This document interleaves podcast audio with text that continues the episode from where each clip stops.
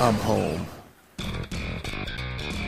This is the Confessions of an Arcade Addict podcast, an introspective look into video gaming from the classic era until today. Now, here is your host, Brian. Hey, folks. What's going on out there? Brian here, and this is episode six of the Confessions of an Arcade Addict podcast. Uh, I just checked emails, still nothing.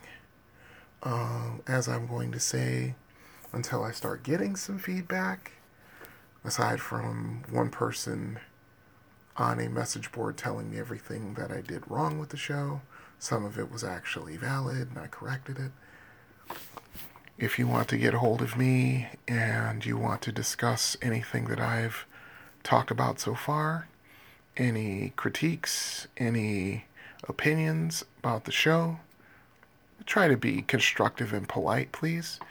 You can reach me at arcadeaddictbrian at gmail.com. Also, I am. The show has a rather strong shall we say, uh, social media presence. We are on Facebook, Twitter, Instagram, and Tumblr as well. Uh, let's see, on Facebook, you want to search Confessions of an Arcade Addict. On Twitter, it's at arcade addict underscore B. On Instagram, arcade addict Brian. And on Tumblr, it is www.tumblr.com slash blog slash confessions of an arcade addict all one word so there are various ways to get a hold of the show and you can also drop a voicemail if you would like the number is 734-743-2433 okay so without any further ado we have a lot to get into so let's start it off with arcade rundown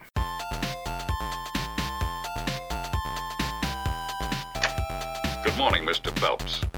Your mission, Jim, should you decide to accept it, is to make Stefan believe Thompson's information. As always, should you or any of your IM force be caught or killed, the Secretary will disavow any knowledge of your actions. This tape will self-destruct in five seconds. Good luck, Jim. Arcade Rundown.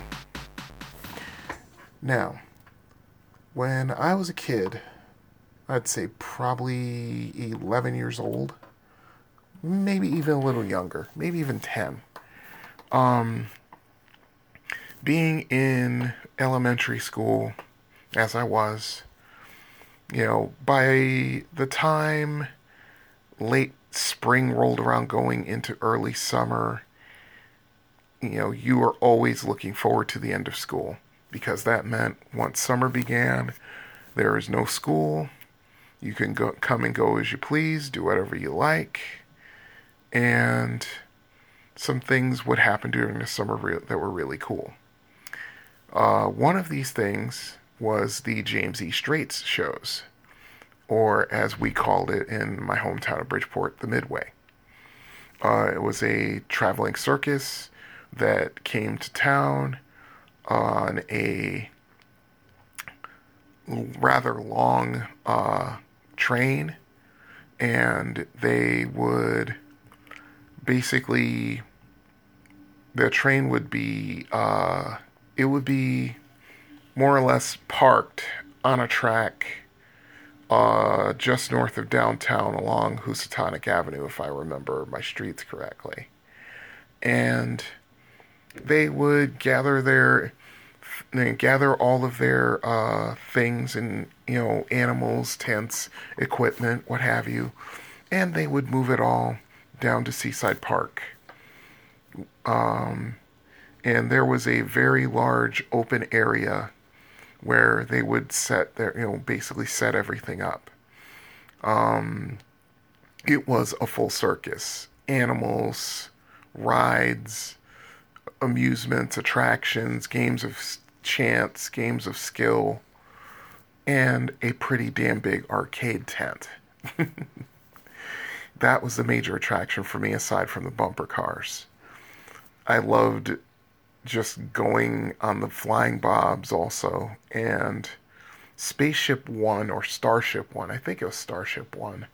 that was a ride that basically looked like on the outside it was a, uh, a looked like basically a rocket ship and it uh, when you got onto that ride basically you got into it and you sat down in a seat and you i think you had seat belts and you had to because what would happen is uh, the rocket ship was on a hydraulic platform, and basically it would it would start at horizontal, and then it would start raising up, and as it did, it would uh, rotate from side to side, probably about 45 degrees to either side.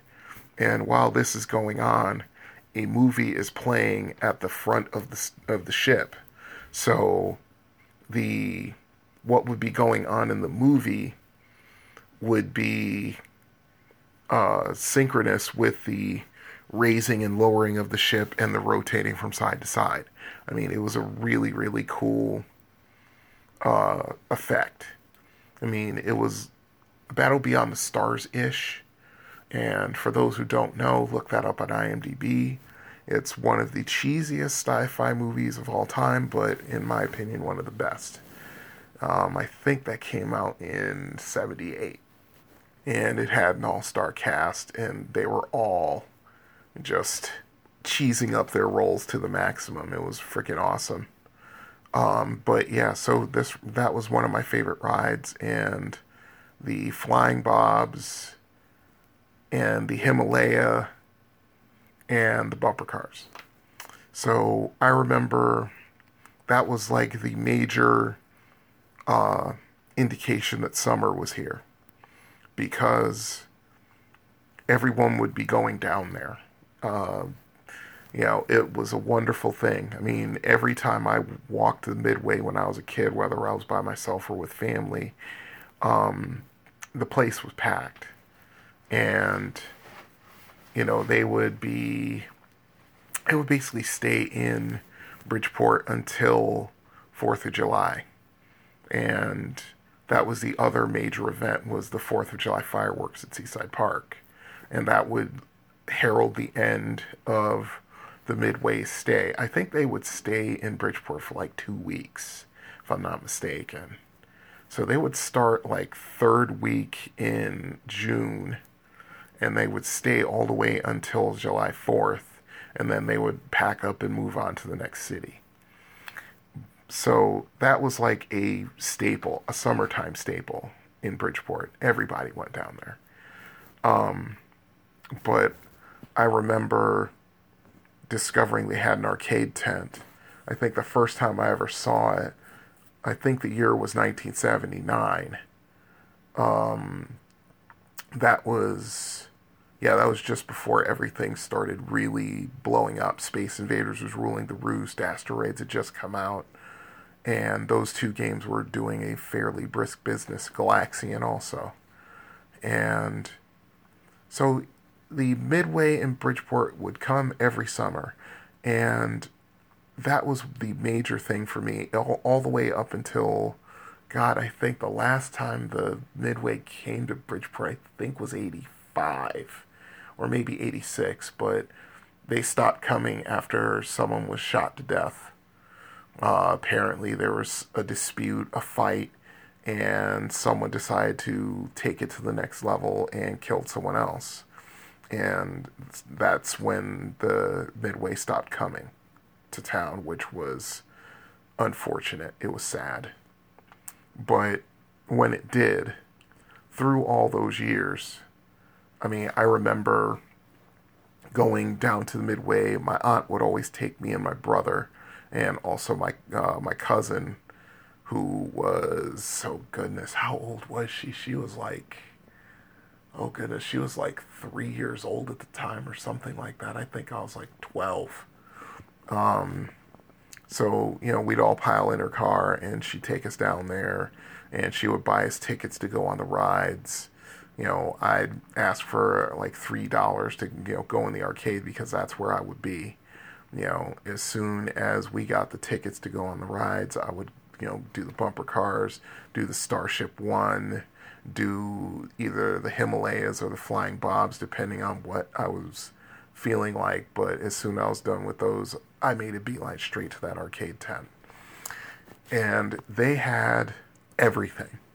Um, you know, no matter what year it was, they had the games of the time. Um, if 79, they had Galaxian machines, they had Asteroids machines, Space Invaders, of course, and, you know, all the games that came out that were more or less Space Invaders clones. Um, 1980, I mean, I talked about it in a previous episode when I, I talked about Defender. They had, at the very least, four Defender machines. At the very least, four. I want to say it was five, but I know it was at least four. Um, you know, they had Pac Man machines. They had, I think they had Miss Pac Man machines too when that came out, and we'll be talking about that later on in this episode. But it was one of those things that it heralded summer. It was almost like summer wasn't summer until you went down to the midway a few times. And then you went on the 4th of July and you saw and you saw the fireworks, you know, out over Long Island Sound. You know, it was like as soon as that happened, you know, all of a sudden, you know, it was true freedom until the end of August, beginning of September, when school started uh, ramping back up. But I mean, I love that place. Have very fond memories of that place, including. yeah, I might as well tell the story, you know, statute of limitations and all that. One time I went down to the Midway by myself. Um, I was hanging around downtown until probably about six or seven o'clock, and then I headed down to the Midway. And back in the day, uh, the south side of Bridgeport was a pretty dangerous place. Um, whether you went down, um, uh, whether you went down Main Street or Madison Avenue or Park Avenue, no matter which way you went, um, you know the you know there were some inherent dangers that you undertook going down there, and you you acknowledged them and you did your best to look out for you and yours, and that's the best you did. I mean, I was pretty lucky because I would roam around a lot when I was a kid, as you're going to find out as this podcast progresses, as I feel more comfortable telling the stories. But anyway, so yeah, I was hanging around at the uh, Lafayette Plaza uh, for the most part, and then after it got late enough, I walked on down to uh, Seaside Park. Uh, when I got down there and got in the midway, um, I didn't have very much money. I think I had enough to take the bus home, and or no, I have no. Actually, I take that back. I think I had like five dollars or something like that plus bus fare to get home, and what ended up happening was that I com- lost complete track of time, and I missed the last bus to go home. And at this point, I want to say the year was 1982. I think it was either 81 or 82. I can't remember which year it was. But basically, now I'm in a pickle. I don't have enough for a cab. I really don't want to call home and go through the mortification and the depending on you know my uncle's or aunt's mood you know i didn't want to get yelled at. I mean i know i messed up and i didn't really want to hear about how badly i messed up or how i disturbed their evening. So i was like at this point i had been walking around literally all day and i wasn't looking forward to the trek home because it was a very very long walk um, as a matter of fact, I'm going to pause it here because I want to know just exactly how long the walk is from Seaside Park to my house. So I'll be right back. Okay, I'm back. And with the help of Google Maps, I was able to find out that it's four and a half miles from Seaside Park to my house. And that's all uphill, all of it. You know, um, it's fairly flat going through downtown.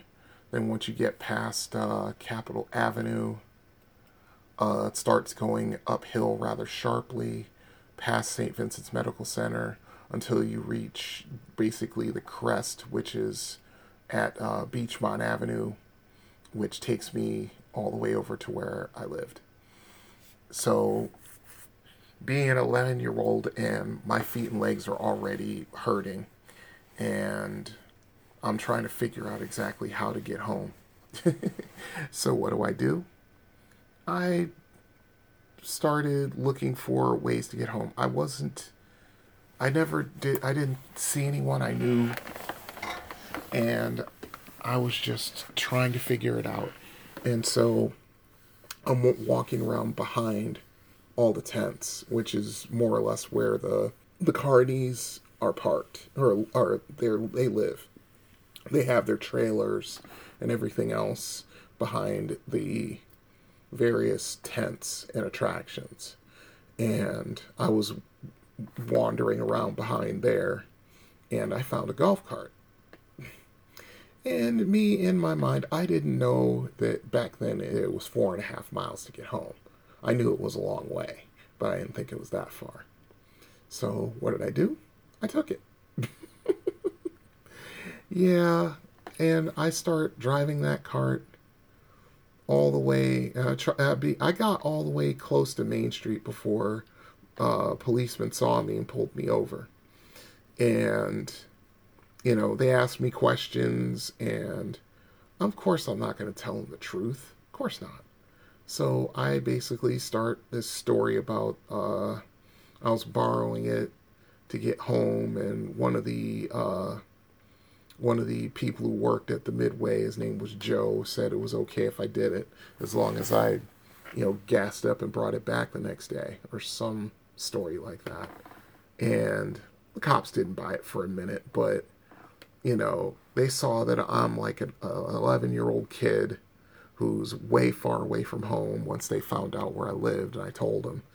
Um, basically, they took pity on me and they not only took me home, but they took me to they took me to uh, Kentucky Fried Chicken in my neighborhood and you know bought me something to eat uh, before they took me home, and that in itself, you know, with especially with the way things are right now, with uh, you know, with uh, you know, the things with police and people of color and things like that.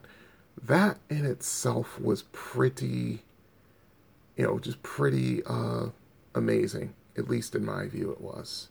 You know, I'm thinking, you know, I'm in all kinds of trouble, and you know, they take me home, and you know, they uh, talk to my grandparents who I'm living with at the time, while my mother is out working and, you know, I'm like, I'm sitting there praying I'm not in trouble because if I'm in trouble, I am in major, major trouble with my grandparents. And I, you didn't mess around with my grandfather, not more than once anyway.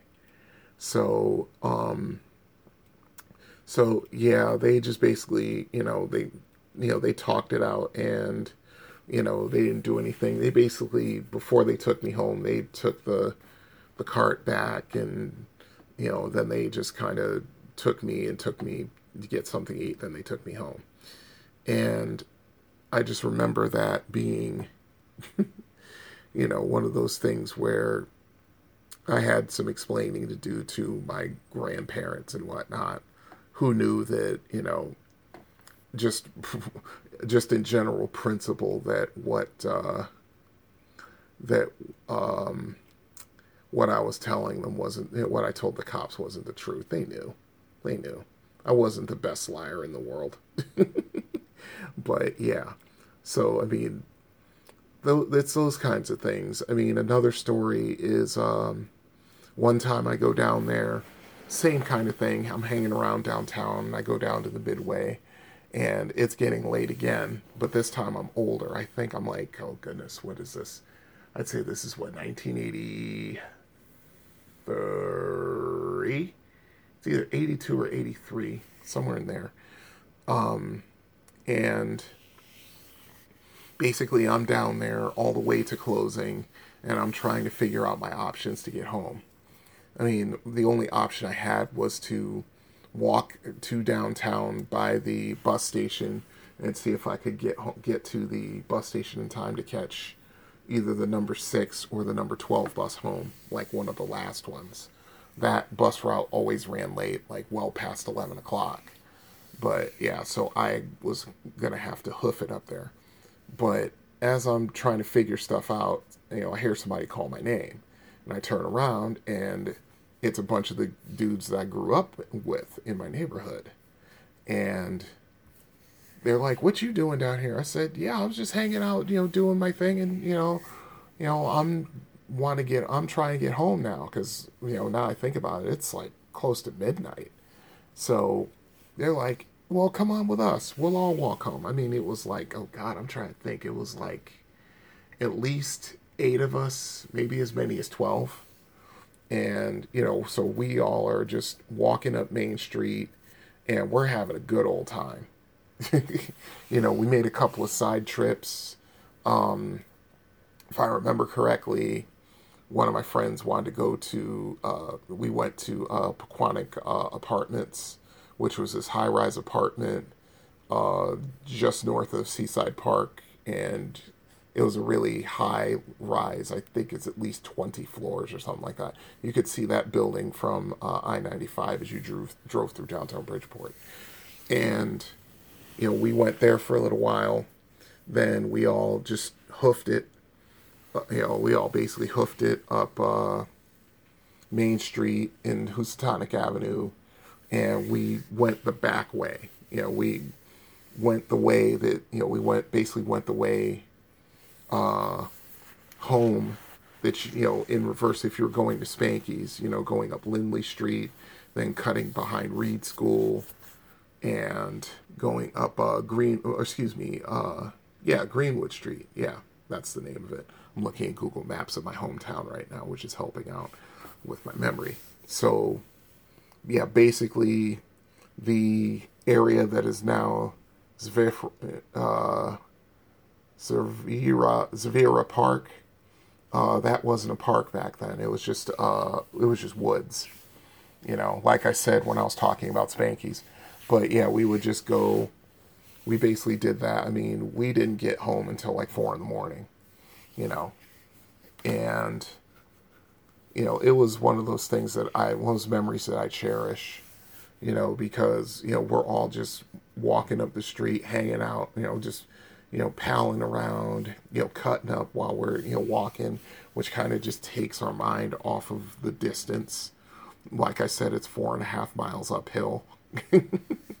so, um, yeah, that was one of my one of my other memories of the Midway. I mean, I remember multiple years, with the exception of one. I can't remember which year it was. I think it was '82, or is like either '81 or '82 when um, we couldn't go see the fireworks because it was raining that day, which sucked because we all wanted to go down there and watch the fireworks. That was like one of the big things.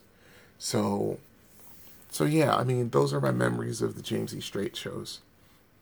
They're still in existence today. I looked it up.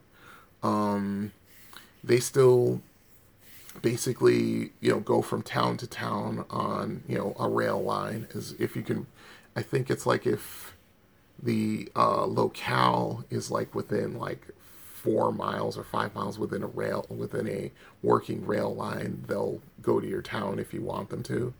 As a matter of fact you know what? I'm gonna look it up because they deserve a little bit of a plug and a little bit of attention. So i'll be right back. Okay i'm back. Uh, reading from wikipedia the james e. Strates shows is a family operated traveling carnival midway company based in orlando florida it provides amusement rides, games, and concessions for local, county, and state fairs throughout the United States. Strates Shows is the only midway company in the country that transports their personnel and equipment by train during its annual seven month season. The train currently comprises of 61 rail cars and 34 trucks. Yeah, that's about right. I mean, I remember walking home from downtown one time, and um, like I said, they had there was a a inactive rail line going up Housatonic Avenue, and that's where they would park the train. You know, um, it was off, you know, way off the main rail line, so that's where they would be, and then they would transport all their stuff down to um, down to Seaside Park, like I said. So, yeah, they have over 400 employees. You can go to uh, uh, www.straitscarnivalcompany.com and you can actually, you know, see about, you know, reserving, you know, the midway to come to your town. You know, it was fun, and it, I remember it's one of the best things of my one of the best memories of my childhood, right there. So yeah, that's the uh, Midway James E. Strates shows. If you have any memories of this or anything connected to it that you know I spoke about, get a hold of me at arcadeaddictbrian.com. Okay, so we are done with that. So let's move on to story time.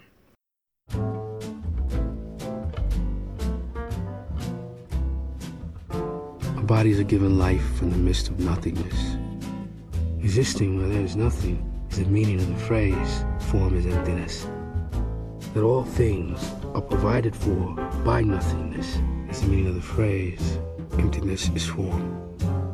One should not think that these are two separate things. Okay, story time. Christmas 1981. Um, now, to be fair, you know, to my family and to my mother, you know, especially my mother, who, you know, when it came time for Christmas, she usually got me the things I wanted, you know, along with a lot of the things that I needed, but I didn't know that I needed, like clothes and things like that. You know, all the boring stuff to a growing boy, you know. But we didn't grow up. We, well, I grew up and we did not have a lot of money, not even close. You know, some years we did okay, some years we were, you know, poor, and you know, some years we, most years we were in the middle. Um, I remember now by this time, Christmas '81, my arcade video game addiction is in full swing. There's no other way to say it. You know, I am going to arcades. I mean, by this time, I'm I just turned 13 years old. Um, you know, I'm going to the arcades as much as possible. Um, I'm, you know, there. I'm. I don't think I had discovered Spanky's yet. Not yet. It was. I think it was a little bit later, sometime in early '82. I think. Um, you know, so I'm going to the mall. I'm going to Bolarama. I'm going to, you know, um, I'm going to the News Corner. I'm going to the Lafayette Plaza Arcade when I can. You know, I am just out and about all the time. As my mother would say, either walking all over or riding my bike all over creation, which is another story which I'll get into, but uh, that's another story for story time in a future episode. But this one, um, by this time, the Atari 2600 had been out for what four years, and the price was starting to come down. I mean, the uh, Intellivision had has been out for I want to say three years. I think the Intellivision came out in '78. As a matter of fact, I'm going to look that up while while I'm talking. Um, as a matter of fact, let me pause it because you know it'll have the keys going. I don't want that. I'll be right back. Okay, I'm back. I was mistaken. The Intellivision came out in 1979. I mean, uh, they started developing of the console in 77, you know, as a direct competitor to the 2600, which already had been out for a little while. And they had a stranglehold on the market in 77 and going into 78. But yeah, the Intellivision came out in 79. So, by this time, 1981, um, you know, the Intellivision, of course, had better games, but it was a much more expensive system. There's no other way to say it. There's just no other way to say it at all. Um, the Intellivision, when it first came out in 79, I want to say, oh God, I think it was like 400 bucks. Is it at the very least 300? Just like the 2600 was when it came out in 77. But, um, the thing was, is that by this time, the 2600 got some really important licenses. Like they got Space Invaders in 81 uh, of course, they were licensing and releasing their own games like Asteroids and Missile Command and things like that. Those were very important games. Um, so I want to say, I'd say probably by late summer, going into early fall, start in school starting, I was putting the bug in my mother's ear that I would can, can I have an Atari 2600 for Christmas? and I was at it and at it and at it and at it with her until she finally one day she relented. I was doing well enough in school, although I would say probably just barely. Um, and uh, she and she finally relented.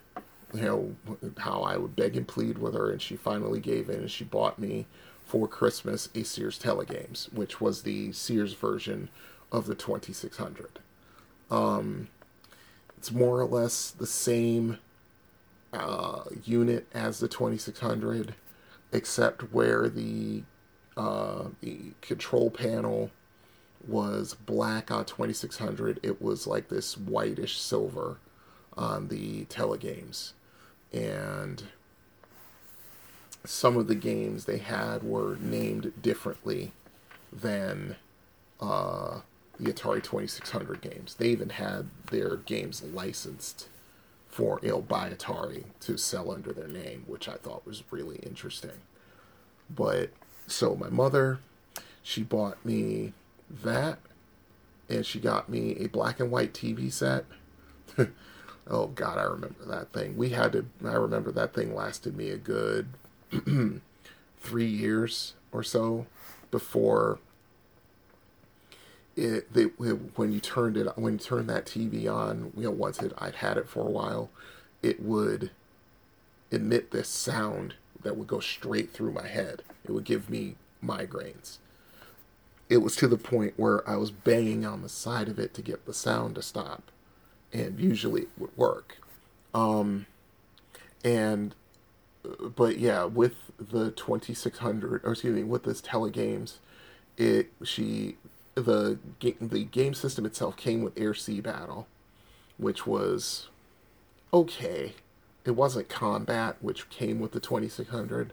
wasn't combat, but okay, I can I can certainly deal with it. And she got Space Invaders, which was huge.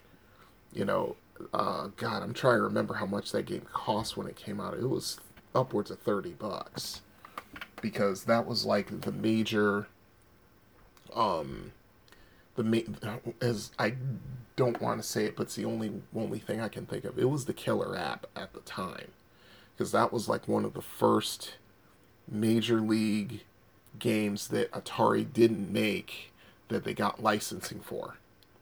And while it wasn't exactly like the arcade Space Invaders, it was close enough and it was good enough that yeah.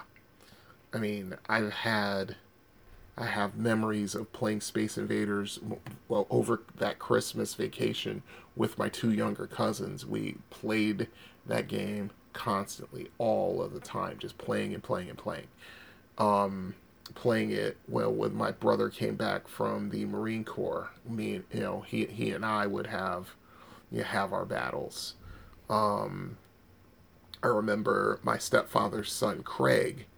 I remember uh, I used to go over his house every so often, and we would have we'd have it out. We'd play Space Invaders. We'd play Missile Command, and I mean, I loved that thing.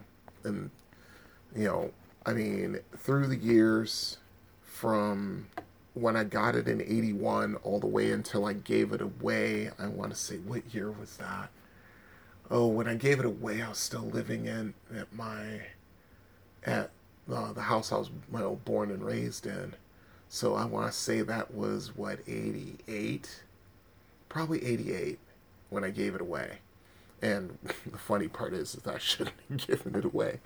Um, not so much that it was a collector's item, but it's just so much of a part of my video gaming history. That was the first gaming system that I owned that I didn't have to go over somebody's house and beg to play it. I mean, it, you know, it was that important, but as I got older, they became less important. Um, but, you know, I just have all these memories of, you know, playing you know, playing these games until my wrist started to hurt. And then, you know, as I'll talk about in uh, home systems, because we're going to go right into it from here. Um, you know, all the cartridges I bought, you know, at a list price. And then when the crash happened in 83, you know, uh, when all the prices for the Atari cartridges started dropping through the through the floor, you know, where you could get like a shrink wrapped, never opened Missile Command for a dollar at KB Toys. I remember that. You know, it was it's something I I wish this day I regret giving it away, even though it was, you know, I had noble intentions. Um, the uh uh, one of the kids I grew up with. His name is Andre. Um, he lived in a house with um, his aunts, uncles, uh, and cousins. You know, and quite a few. And there were at least, I want to say, oh goodness, I'd say probably at least seven people living at that house at any given time. And that house was no bigger than my house.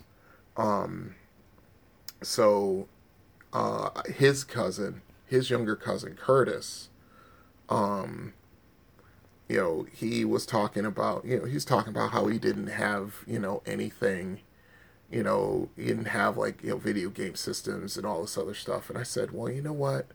You can have my 2600. And I gave him that and all the control, all the joysticks that I bought through the years, which were a lot of them, and all of my games. At that point, I think I had close to 30 games and it was only 30 because I was really discerning when it came to games. You know, if it if it if it didn't grab me and just catch my interest and keep my interest, you know, either I rented it from Video Connection, which I will talk about in a future episode, or did I already? Oh boy. Hold on a minute. Let me scroll back to episode 5 because I think I talked about it. No, I did not. Okay, that's good. Okay, then that's coming. That's coming in a future episode. I think it's like episode nine or something like that, or it's either eight or eight or nine. But um, anyway, so I mean, they. So yeah, I just out of the kindness of my heart, I gave it to him. You know, it was for a good cause. It was to you know to entertain somebody else you know. Um, as a matter of fact, that'll be coming up in uh, episode 10 when I talk about the video connection. Um, so yeah, I just gave it to him, and I never really looked back until probably I moved down to Florida in 93 and I moved in with my roommate, and she was a huge video game head. I mean, she had, you know, a 2600 and she had, oh goodness, I want to say like 50, 60 games, and she was getting more because she was a collector. She probably still has that stuff now. I think about it. I need to ask her. But anyway, um, so you know, from Christmas '81 going into '82 when um, Star Raiders came out and Defender came out, and I got my mother to buy me both of those games, which was a grand total of like 70 bucks.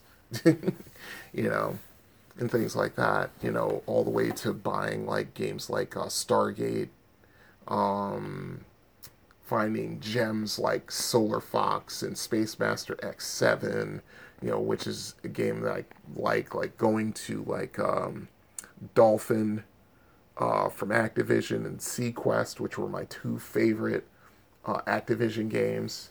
You know, to renting out a bunch of these games at Video Connection, bringing them home for a week and playing them, and figuring out if they were worth keeping or not, and if I wanted to keep them, I could just go to another store, like go to KB Toy in the mall and buy it, or go to Sears downtown and buy it. You know, if I get the money from my mom, that was.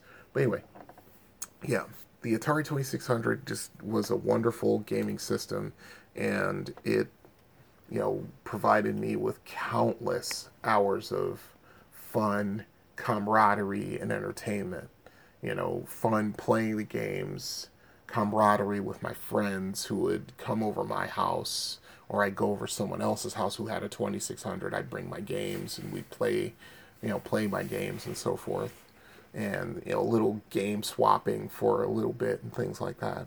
I, I mean, Christmas '81 was one of the better Christmases in my life, but Chris, Chris, Christmas '82 was better, and I will get to that in a future episode, which is the next one. Or excuse me, I'm sorry, it will be episode number eight. So you got episode eight for. Oh, I'm sorry, I'm looking at the wrong thing. No, I put that way down. That's like episode 19, where Christmas 82, uh, for Christmas 82. So stay tuned. You know, yeah, I fully plan on recording it all the way to that point, if not past it. So, um, you have any stories about if you're old enough to remember Christmas of 81 and what you got and things like that, or if you got a 2600 for your birthday or for Christmas? and you got and you've got some stories and some things to share, drop me a line at arcadeaddictbrian.com. Okay, from there, we will go to home systems.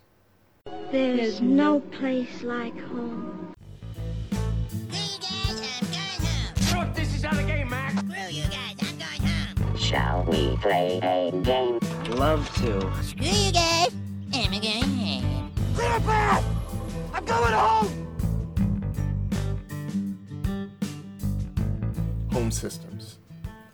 Okay, of course, I'm going to start with the system that I won't, didn't start at all, but it certainly was a cornerstone of modern video gaming.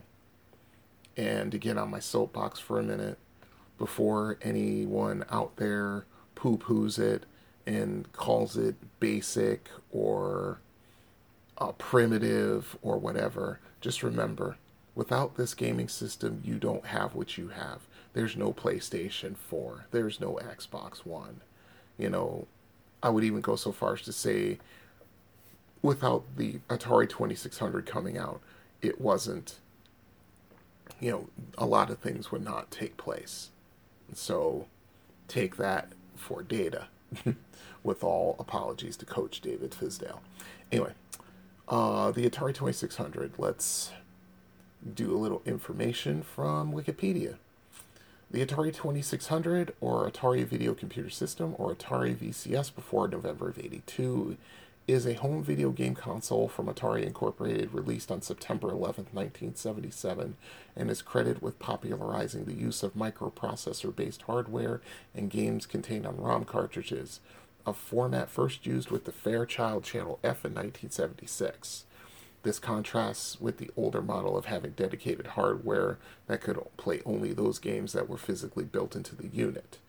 The 2600 was bundled with two joystick controllers, a conjoined pair of paddle controllers, and a game cartridge. Initially combat, but later Pac Man. Yes. Um, yeah, when the Atari first came out in 77, I'm trying to remember who did the contest, but there was a contest where you could actually win an Atari 2600, and I think it was like the first 12 games.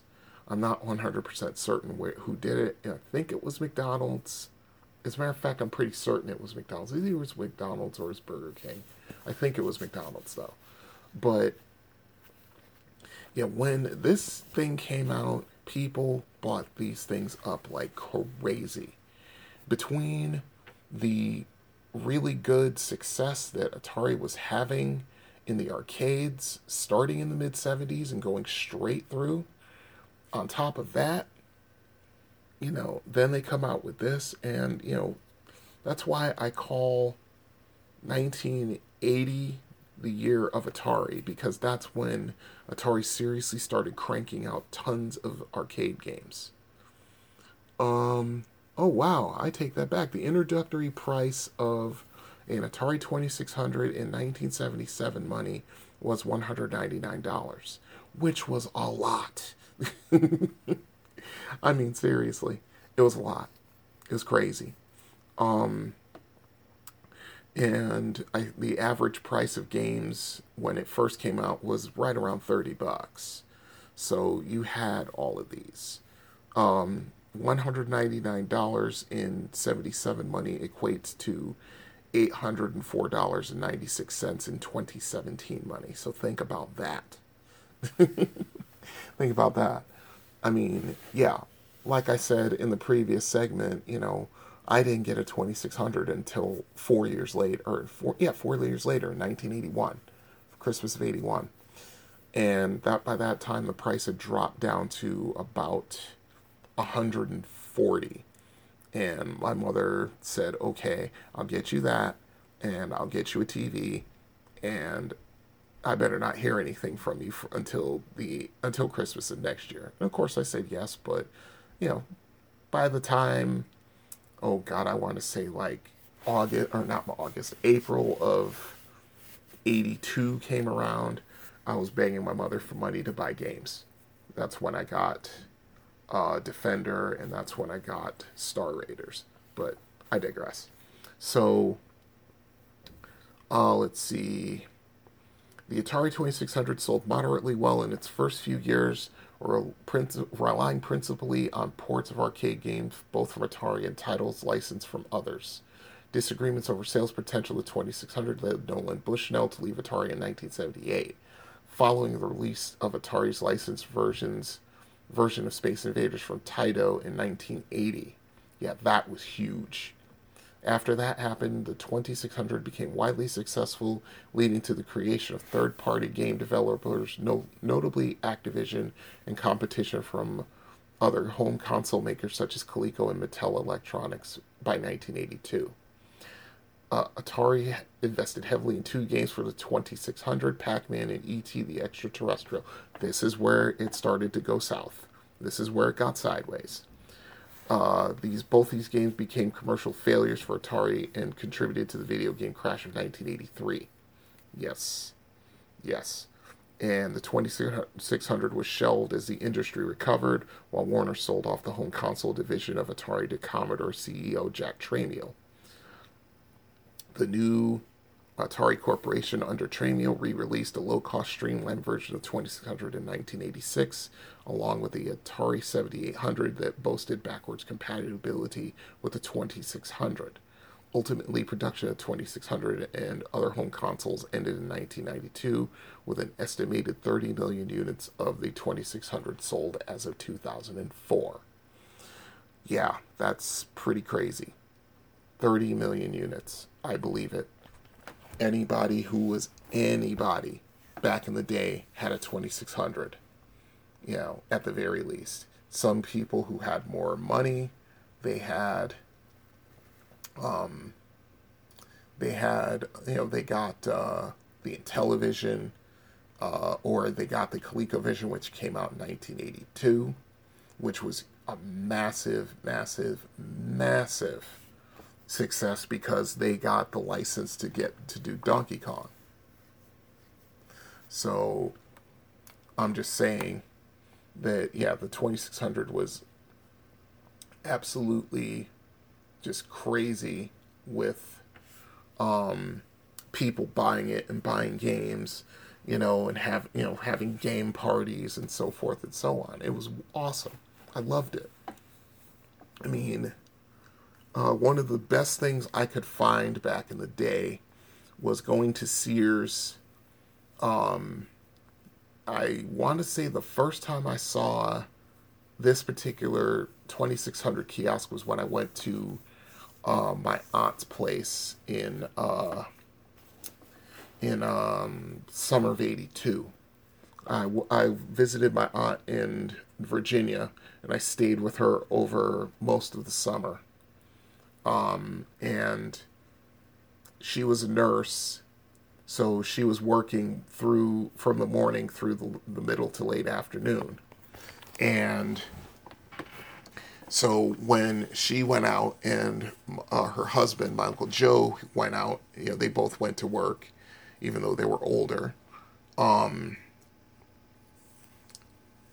I would have to, you know, go out and, you know, find my own amusement. And so I did. And I mean, I walked all over um, Petersburg, Virginia, back back in the day when it was safe to do so moderately. Um, I remember going out to the main drag and first I would go downtown see what was down there. There was an arcade down there which was pretty cool. But when I went the other way, and I want to say it was more or less south, I think, along this street and along this avenue. And I just kept going along it and along and along. And I think I walked maybe like four miles or something like that. And I found a mall. And that, that in that mall, there was a Sears. And I also found I also found an arcade. I mean, a legitimate arcade which was kind of weird because that arcade was not doing a lot of business, which was unfortunate. I mean, whenever I went in there, there weren't a lot of people in there. It must have been the wrong time of day or something. But so going to this mall with the Sears in it, there were actually two malls. Now I think about it. There's a small, smaller mall which had an Aladdin's castle in it, but it was closed down, which was so unfortunate. That that was like, oh man, I only wish I could have been here when this arcade was open because I read about um, I read about uh, Aladdin's Castle arcades and the other arcades that some of the video game manufacturers would would put out, and you know I wish that I was able to see what this arcade was all about, about, but yeah, it closed down by the time I got down there, which was weird.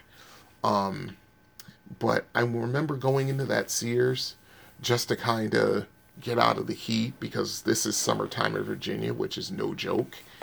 Um, so I remember just going in there just to kind of cool off and to just hang out for a little bit before I started the trek to go back home to my aunt's house. And I remember going into the toy department, and they had a full on Atari 2600 kiosk. Full on. Where they had every game that Atari had put out to that point in 1982. I think just short. I think just short of Pac-Man. I think. I could be wrong. I, they may have included Pac-Man, but I don't think it was in there. But they had every single game Atari put out. It was awesome. It was absolutely awesome. I would love to love to see someone who had has one of these uh, one of these kiosks. I mean, basically the controllers were built into the kiosk. It basically looked like more or less an oversized arcade game. You know, it was bigger than an arcade game, obviously, because it had full size TV for the screen. And um, I remember just hitting this. You know, basically, you could hit the uh, game the game select button, and it went through all of the games that it had, and it had every single one. I don't even know how many games it had at that point, but yeah, it was really, really, really cool. So I made an excuse to go to this mall every single day. I would walk over there and I would play and I would play and I would play. I mean, I remember playing everything from Adventure to Asteroids to Missile Command. You know, I want to say had Yars' Revenge, but it might not have. I think Yars' Revenge came out a little later. But it had, I mean, it had like, oh God, I want to say at least, I think by this time in 82, I think they had like 70 or 80 games, something ridiculous like that. I mean, I'd have to go on Atari websites to get the exact number, which I'm not going to do, but it had a massive amount of games. It was crazy. I mean, I would be there so much. Sometimes the salespeople would see me coming because they knew if I if I was there, I was not going anywhere for several hours while I played these things, and yeah, they would come in and shut it off after a while because I would just be there and be there and be there. That's just how it was for me. That was just I I was so enthralled by this machine that I mean, I was just just taken away from it. It was crazy. But I mean, I would love to see if somebody actually has one of these uh, kiosks. Has two two joysticks for two players for two player games. Um, it had the paddle wheels in you know paddle wheels in it. So you could pay, play all the games that had paddles like uh, breakout super breakout um, warlords stuff like that. It was i mean it was crazy. I mean it was absolutely insane. But you know like i said when like i said in the previous segment when i had my atari i was playing it constantly. If i wasn't playing the games that i had i was borrowing games from friends or I was going to the video connection and renting games for a week. I was going to friends' houses and fam- friend and family friends' houses and playing the 2600 there because they always had different games than I did, which was cool. You know, I mean, I remember one of my the son of one of my uh, mother's friends. Um, we would just get together at his place and we just play you know play 2600 games all the time. I played games with um, my stepbrother um, you know all of the time. And i mean i have nothing but fond memories of the 2600 i still play 2600 games to this day in emulation. And i'm not ashamed to admit that you know. I'm not as fanatical about the system as i once was but i still have a very, very soft spot in my heart for the 2600. And like I said, it is the cornerstone and one of the most best selling video game systems of all time. Top three, if I'm not mistaken. Definitely top five, but I think it's top three. Um, but yeah, I mean, it's one of those, if you don't already know about it, find out about it even if you've got to do it in emulation. I think there's some websites that actually play 2600 games on them um, if you want to go that direction. But yeah, I mean it's it's uh it's a piece of video gaming history and the games still are challenging, they still hold up. And I mean, of course the graphics are quote unquote primitive. Of course they are. There's no getting around that. You know, it's a 2K system, you know, as opposed to the uh, to the um, PlayStation 4 and the Xbox One, which are what 256 bit now. I can't remember what it is, but you know, it's one of those things where yeah, the games uh, look bad to the uneducated eye, but it's uh one of those gaming systems you need to, at the very least, check out. At the very, very least. So, yeah, that's the Atari 2600 in a nutshell. You know, uh, questions, comments, stories, experiences, you know what to do. Get a hold of me at arcadeaddictbrian.com. At gmail.com, excuse me. So, let's see. That's all the waxing I'm going to do on uh, arcade rundown, or excuse me, oh God, home systems. So now we're going to go with Are You Experienced? I'm too old for this. Hiding in front seats like a teenager. Poppy, I think I'm getting too old for this stuff. I'm getting too old for this. Listen, you was born too old for this. I'm getting too old for this. You're getting too old for this. Lying wet arsed in the heather chasing other men's cattle. I'm getting too old for this sort of thing. Maybe we're getting too old for this. What do you think, huh? I'm not too old for this shit. I'm not too old for this shit. You will not. We're not too old for this shit. We're not too old for this shit. We're not too old for this. Say it like you believe. We're not too old for this shit. Yeah. We're not too old for this. I'm not gonna buy a hemorrhoid cushion. We're not too old for this shit. Are are you experienced? Okay. Now, my memory is a little bit fuzzy as to exactly when this game came out, but I do remember seeing it in like early 82 or yeah, I think it was early 82. But yeah, so the game of course is the sequel to Pac-Man, although it's more or less unofficial even to this day. It's unofficial even though everyone acknowledges it as a sequel to Pac-Man, Ms. Pac-Man. Okay, a little information from it from Wikipedia once again. Ms. Pac Man is an arcade video game from the Golden Age, again, from 1978 to 1983. Um, it was produced by Illinois based Midway Manufacturing Corporation, the North American publisher for Pac Man. Um, Ms. Pac Man was released in, fe- in, North America in February of 1982 and is one of the most popular video game, arcade video games of all time, which there's no doubting that. Absolutely no doubt of that. You know, I would probably even say it's like top th- top five, definitely, if not top three. Um, the popularity led to its adoption as an official title by Namco, the creator of Pac-Man, and re- which was released in the United States in late 1980.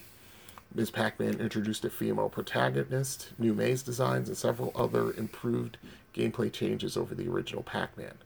Ms. Pac-Man became the most successful American-produced arcade game of 1982, selling 115,000 arcade cabinets. Okay. Um, basically, the history of it. Yeah, we'll go into it a little bit. Um, Ms. Pac-Man was original con- originally conceived as an enhancement kit for a Pac-Man called Crazy Otto, created by programmers employed by the General Computer Corporation. While Crazy Otto was under development, GCC settled a lawsuit with Atari over their Missile Command Conversion Kit Super Missile Attack. And aside, I've played that once. That's a very hard game. they took Missile Command, which was hard enough to begin with, and they made it really hard. I've only seen a Super Missile Attack machine mm, twice. That's it. Just twice in my life. One time was in I forget what the first time it was. The second time was in uh, Washington D.C. when I found an arcade wandering around downtown. Um, part of the settlement terms barred GCC from selling future conversion kits without consent from the original game manufacturers. Rather than scrapping Crazy Otto entirely, the programmers chose to present the completed game to Midway, Namco's American distributor of Pac-Man. Midway had become impatient and waiting for Namco to release its next Pac Man game, which would be Super Pac Man, and were enthusiastic about that such a game had come to their attention. They bought the rights to Crazy Otto and worked with GCC and Namco to prepare the game for release. In final development, the game's name and characters experienced multiple changes. Sprites, text, and minor game elements were altered to better reflect the Pac Man series. The, the game was initially titled Super Pac Man, containing Pac Man as the lead character. Inspired by the cutscenes of Crazy Otto featuring Crazy Otto's female counterpart, the, leader the lead character was made female and the game was renamed Pac Woman.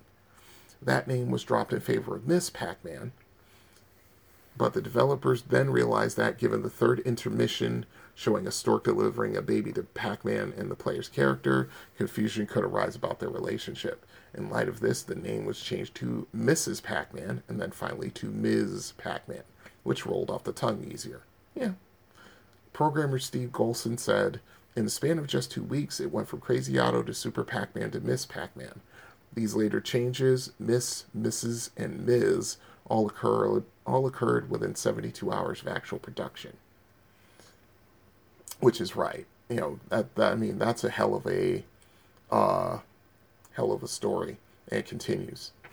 After the game, after the game became wildly popular, and it was by a, a ridiculous amount. It was. It was so popular. It's not even funny. Um, Midway and GCC under briefly, uh, uh, excuse me, undertook a brief legal battle concerning royalties. Uh, the Killer List of Video Games website notes that the game was accomplished without Namco's consent causing both companies to eventually turn rights over to Namco. Ms. Pac- Ms. Pac-Man was reportedly the first in a series of unauthorized sequels that eventually led to the termination of the licensing agreement between Namco and Midway. GCC founder Doug McRae has disputed stories that the game was manufactured without Namco's blessing, claimed that then Namco president Masaya Nakamura had even provided feedback over character artwork during the game's development. How about that? So so there's a bit of a conflict there as to exactly what happened, but yeah, uh, basically this and a couple of other games, that's what basically killed the licensing agreement between Namco and Midway. I've heard that story from the Retroist. I've heard it from Vic Sage, and you know, it only makes sense. You know, I mean, once you hear the entire story, I'm only going over the bare bones of it, which is what's in Wikipedia. Okay, gameplay. Um, it's pretty much the same as Pac-Man, except you have four mazes that you will see if you're good enough. Um, the first two levels, that's the original. The first two levels, that's the first maze, which is pink. Uh, the following three mazes are light blue. Um, six, seven, eight, and nine are brown. And then there's one at dark blue through levels 10 through 14. After level 14, every four mazes, the configuration changes. Um, so also the ghost behavior, uh, the way the ghosts behave are different. Uh, they have semi-random movement, which it says it prevents the use of patterns to clear each round, which isn't exactly true. But like I said, I'm um, I'm trying to remember when I said it, but I think it was in the best, or excuse me, the top tens of 1981. I think. As a matter of fact, I'm consulting my notes just to make sure. But, excuse me, no, I take that back. But the thing was with Ms. Pac Man, you could have patterns, but you had to be a good enough game player to not be stuck inside those patterns because um, when the level first starts, ghosts can go pretty much in any direction or not any direction. Some of them will go to specific places in the maze. Others will um, move according, you know, will move differently. Like uh, the four ghosts are Inky, Blinky, Pinky, and Sue, and uh, most of the times Pinky and Blinky, or excuse me, Pinky and Inky would go to more or less where they normally go in the maze. Um, and so would uh, Sue. Blinky would kind of just go, he would just sort of go random, if you will. He sometimes he'll go, you know, to where another ghost is. Sometimes he'll go to a place where no other ghost is, and that's what kept you on your toes. It made you adapt. It made you kind of change your pattern a little bit to keep from getting trapped and eaten. So, I mean, that's that in itself is what made the game really challenging.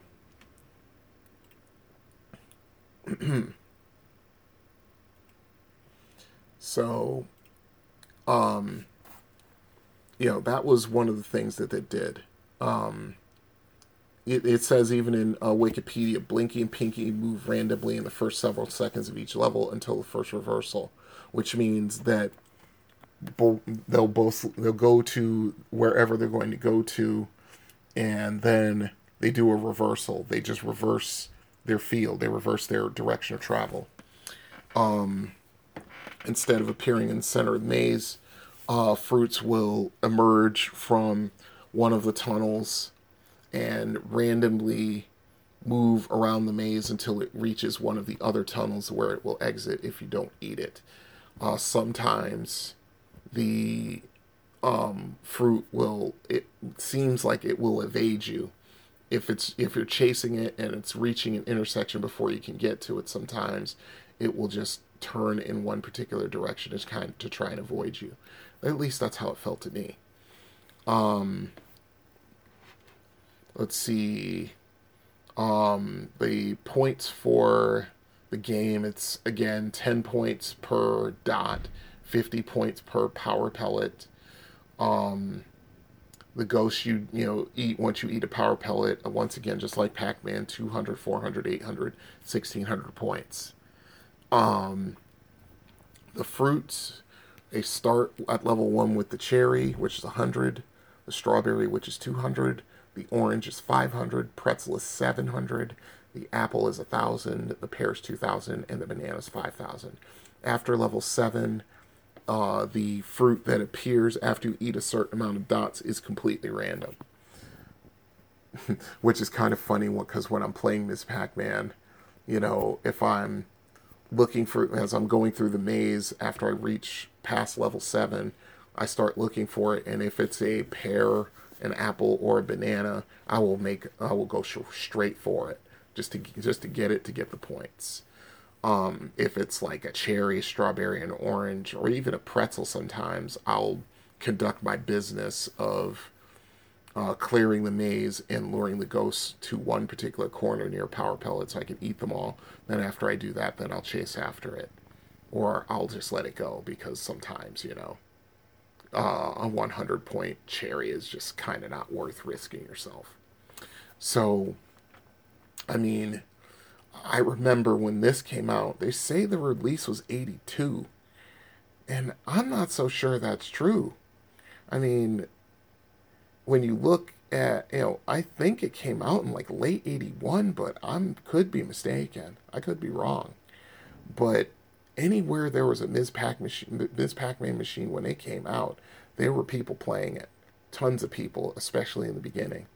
The funny part was is that the arcade in Trumbull Mall did not have a Ms. Pac-Man machine. They had a Ms. Pac-Man machine in the Liggett's drugstore, or excuse me, the Rexall drugstore on the uh, on the main level, and in the back toward near the pharmacy, which is weird because that that store ended up having like tons and tons of games just in there for like two, three, four months at a time or something like that, and then they change it. Because I mean, I remember they had Ms. Pac-Man, they had Galaga, they had Zaxxon, they had Exerion, which is one of my personal favorite games. But yeah, so, you know, and I think there was another store. My memory is not exactly helping me right now, but there was another store in the mall that had a Ms. Pac-Man machine in it. Um, um, yeah, so the gameplay is exactly like Pac-Man. You know, it's the only thing is is that there are really no set patterns. You can do a general pattern about how you're going to clear the dots and get the fruits and get the and clear the obvious problem areas where it's very easy for you to get to get trapped. Um, I'm looking at the main screen on the Wikipedia page, which is the first round, and there are one, two, three, more like, you know, about three places where you can easily trap yourself if you either get greedy or you're not doing what you can to shake the ghosts off your trail. Um, and just like in Pac Man, my strategy was to always clear the problem areas as quickly as possible so you never have to deal with them, you know, in that level. Um, while you're doing it, lure the ghosts as close to the power pellet that you're sitting at as you can and wait to the last possible moment before eating it, then chase them down and get your points.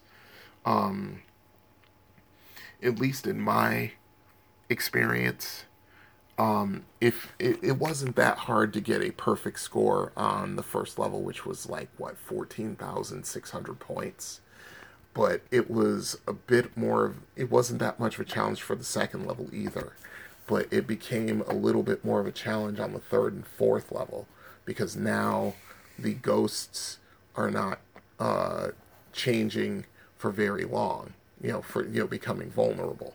So now you sometimes have to issue chasing down all the ghosts instead of instead you're just basically going to to uh, gobble the ones that are closest to you and represent the greatest threat like with Blinky, which is he's the by far the fastest ghost in the game and only gets faster as you eat more and more dots in the maze, um, whenever it's more of a priority to lure, learn, lure him and lure Pinky to the power pellet and just gobble those guys up and then go right back to finishing the maze. And it just keeps going from there. And it's pretty much the same thing for uh, the light blue maze, uh, the brown maze, even though I don't think that's the color, the color brown, but they call it brown, so I'll go with it. And the dark blue maze, it's the same thing. When the level begins, try to clear out as many problem areas as possible so you don't have to go through them and, and leave yourself open to be trapped by the ghosts. Lure them as close to the power pellets as you can. You know, gobble as many as you can. Get the fruits, especially if they're uh, high value, high score value like at least a thousand points.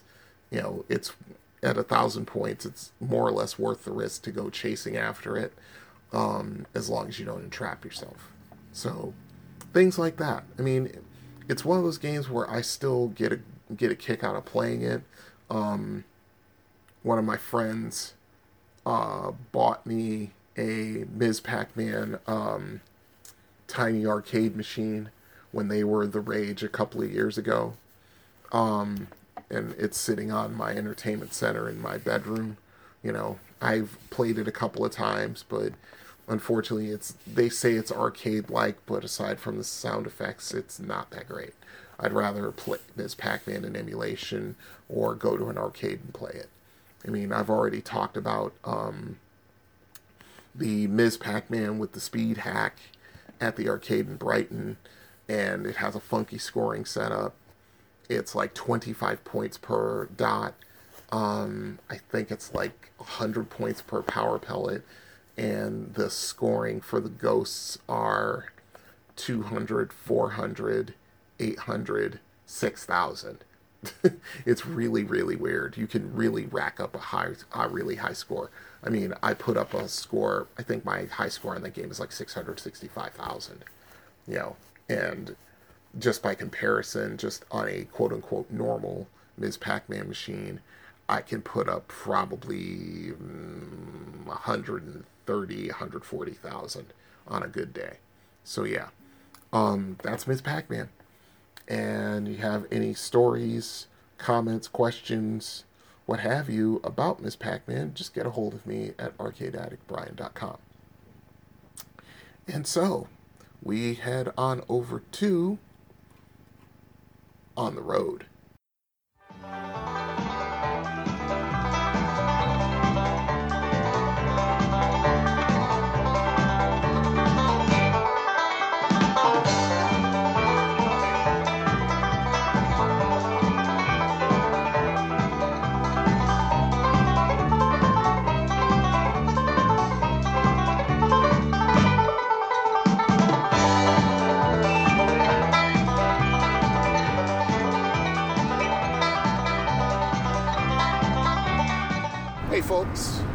Brian here, and this is On the Road. I'm coming to you live from the one of the main roads in northeast Indiana. I'm heading towards another one of my customer stops. So I figured it's time to do another segment actually, this is a re recording of a segment that I recorded sometime earlier this year, but for the life of me, when I went to find it, to add it to, or at least uh, rename the file in order to add it to a future podcast, I couldn't find it, which was a little bit of a bummer, but it is what it is. Um, so anyway, this is a re-recording of that. Um, basically, this is my thoughts on arcades versus game rooms. Now, when I th- talk about game rooms, it's a rather broad interpretation. Basically, that can be anything from one arcade machine in a vestibule of a supermarket or department store, going all the way up to an actual dedicated game room in a bowling alley or something like that. Because throughout my you know preteen and teenage years, I was always on the hunt for arcade games, always. Um,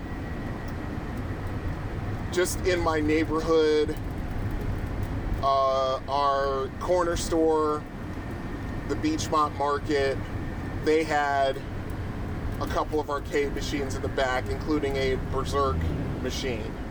I can't remember what the other ones were. I think I want to say the other one was a scramble machine, but I'm not 100% certain. I think it was. It's either that or Super Cobra, one of the two. But yeah, having an arcade machine in your store was a really good way to get extra money. I mean, all you had to do was basically either buy or lease a machine, preferably used, because most of the places I would find games in, you know, especially when it came to like, you know, department stores, supermarkets, and mom and pop corner stores, you know, they all had like, you know, older machines, beat more beat up machines. So they probably bought them for, you know, five hundred thousand dollars, and they'd make their money back fairly quickly, especially in the golden age, which was, you know, once again 78 to 83. And most of the stores started carrying machines in their stores, I would probably say from like 1981 to like, oh God, I'd say probably like, ooh, I'd say probably 1987, 1988, somewhere in there. Um, so, so yeah, the corner store, Beachmont Market had a game, had games in uh, there in the back of their store. I remember the Merritt Theater, which was my neighborhood uh, movie theater. I've seen so many movies there. I mean, I can I can just I can just just thinking about it, just thinking about the number of movies I saw there is kind of mind blowing. From when my aunt Karen used to take me to uh, to the movie theater. I mean, my earliest memories of seeing movies there was like Jonathan Livingston Seagull, and I think my aunt took me to go see Jaws in 1975 when it came out. Um, but yeah, the Merritt Theater, they had a Stargate machine and a Ms. Pac-Man machine in the lobby. Um, let's see. But um, let's see what else. Going up Main Street towards Trumbull Mall, you had. Hmm, you had. Well, there was a video store, but that was like, oh God, I want to say that was like early 90s when that video store came around and they had like an SNK machine in there. That was like early 90s. Um, going further up the street in the little shopping center where, you know, had the Burger King, the Town Fair Tire, Jimmy's Army and Navy. Um, the little little news news corner slash mom and pop store there. You know, they had Moon Cresta in the back and another machine which I cannot remember. I've been racking my brain for a long time ever since I thought of since ever, since before I recorded this segment the first time, and I can't remember what else they had. But they had a Moon Cresta machine. I remember that. Um, going across the street to the Galaxy Diner, they had two Space Invaders machines, which I talked about in uh, episode what one? It's either one or two, where I was talking about Space Invaders. I think it was episode one, and you know they had two Taito Space Invaders machines, you know, legit Space Invaders machines. They were they were actual Taito machines. They weren't um, uh, Midway machines. Uh, let's see what else. Across the street from the Galaxy Diner, um, a little further north, there was a record store. They had a couple of uh, games in there. They had like uh, Spiders. They had that, and they they the, the games they had were kind of esoteric, kind of weird. But yeah, they had Spiders and a couple other ones.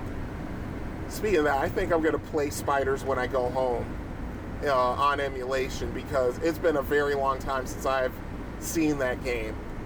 Now, as a matter of fact, yeah, that's the last time I actually saw it, and I'm trying to remember what year it was when they had spiders in there. I want to say it was 82 to 83, somewhere in there. Um, going further up Main Street, um, of course, Bolorama actually had a legitimate game room. They always had a couple, at least a couple of pinball machines. They had the Bolorama always had uh, at least three video game machines, at least three, probably a minimum, I probably a bare minimum of three, and at least two pinball machines all the time. From when I first started going in there from 1980 all the way up to when Bolorama closed down in I want to say 1988 or 89, somewhere in there.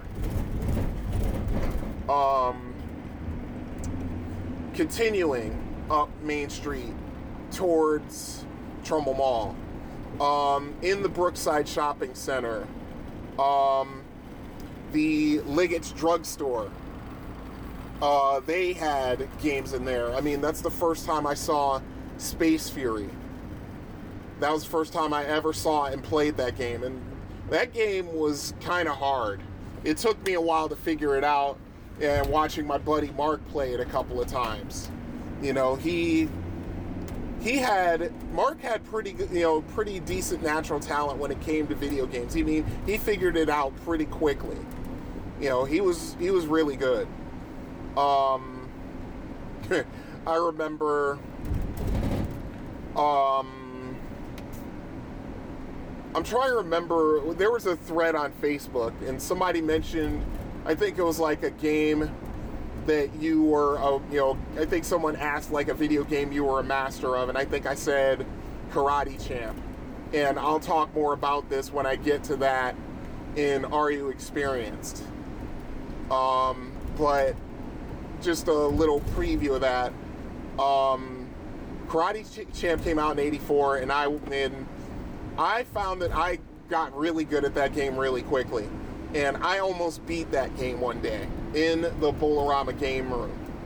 Um, there were constantly games coming in and out of there. I mean, they you know, they always had you know good pinball machines, good games. They got Missile Command shortly after it came out in 1980 because I remember going there one day, you know, on my way home from the mall, and I saw they had a Missile Command machine in there, and it was like two or three guys in there, you know, just like in the Trumbull arcade, they had row a row upon row of quarters across the bezel of the machine, or not the bezel, the the low bottom of the screen, bottom of the glass where it met the control panel, and they were just playing the game to kind of figure stuff out and get good at it. You know, I mean, these guys were like, oh God, I want to say like 16, 17, 18 years old, and I was only like, oh God, 1980, I was like, what, 11? 11 going on 12? So, uh, yeah, Bolorama Game Room, Liggett's, which had like Space Fury and like one other game, and I think they got out of the arcade game racket pretty quickly. Um, of course, they had a Moon Cresta. And the difference is, and I thought about this after I talk about Moon Cresta uh, in uh, my top 10s, uh, top 10 video games of 1980. Um, I remember they, they were the exact same game, pretty much the exact same difficulty level, but they were two different machines. The machine in the uh, little uh, newsstand uh, right next to Town Fair Tire in that little shopping, in that little strip mall, if you will. Um, that one had a actual control stick. That one had a control stick, and the one in McCrory's department store in the vestibule, that one had actual control buttons, left and right buttons. And, you know, I remember just, you know, playing both of them. You know, of course, there were times where I would play the Mooncrest at McCrory's, and like I told in the story, you know, I was banned from McCrory's because, you know, I got caught shoplifting there one day. Freaking Matchbox cars, if I'm not mistaken. And, you know, anytime the manager saw me, you know, in the vestibule playing games, he kicked me out of there, threatened to call the cops and all that kind of stuff. You know, yeah. You know, things like that. So, um, anytime he saw me playing Mooncresta, you know, he'd come right over there and shoo me out of there, threatening to call the cops and stuff. But anyway, so um, let's see. Then, of course, there was the Trumbull Mall arcade. Um, and, of course, the games, the stores in the Trumbull Mall arcade. Let's see. Uh, the Rexall in Trumbull Mall had a game.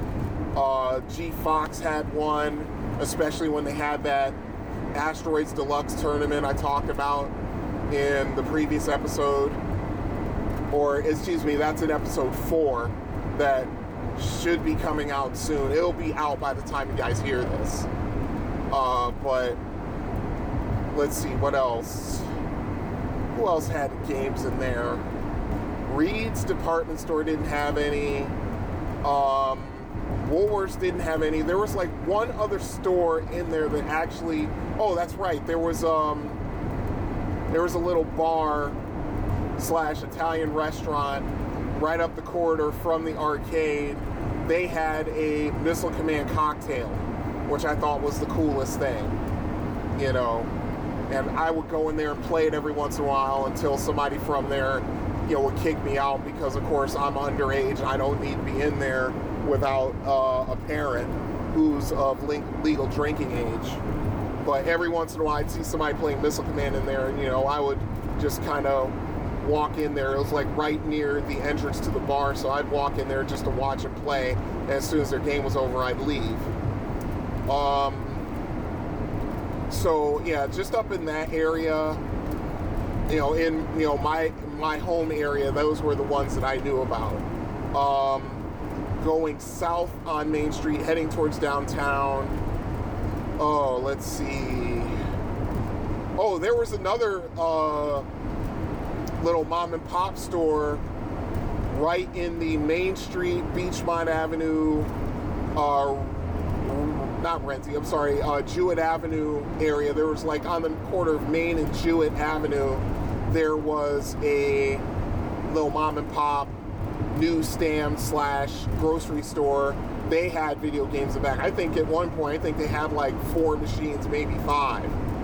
And the thing was is that all of the kids who in my neighborhood, including myself, we got banned from there because I don't know how they found out, but some of the kids in my neighborhood found out that the owners of the store were lesbians. And, you know, you know, let's understand something. I'm not making excuses, but in that time, you know, we're talking like what? Oh God, what? 1983, 82, 83, 84, I think was when that store was open and it was actually doing decent business. You know, me personally, I didn't give a shit. I did not care.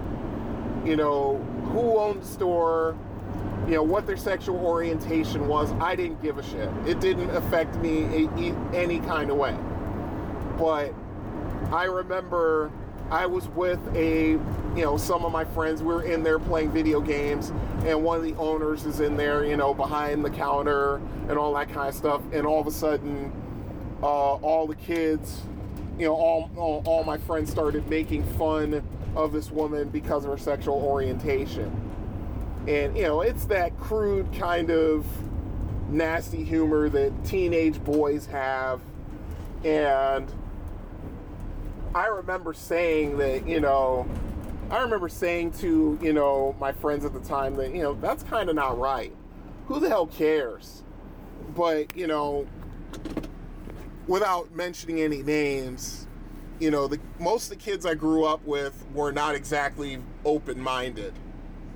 You know, anybody who, you know, was homosexual was a target.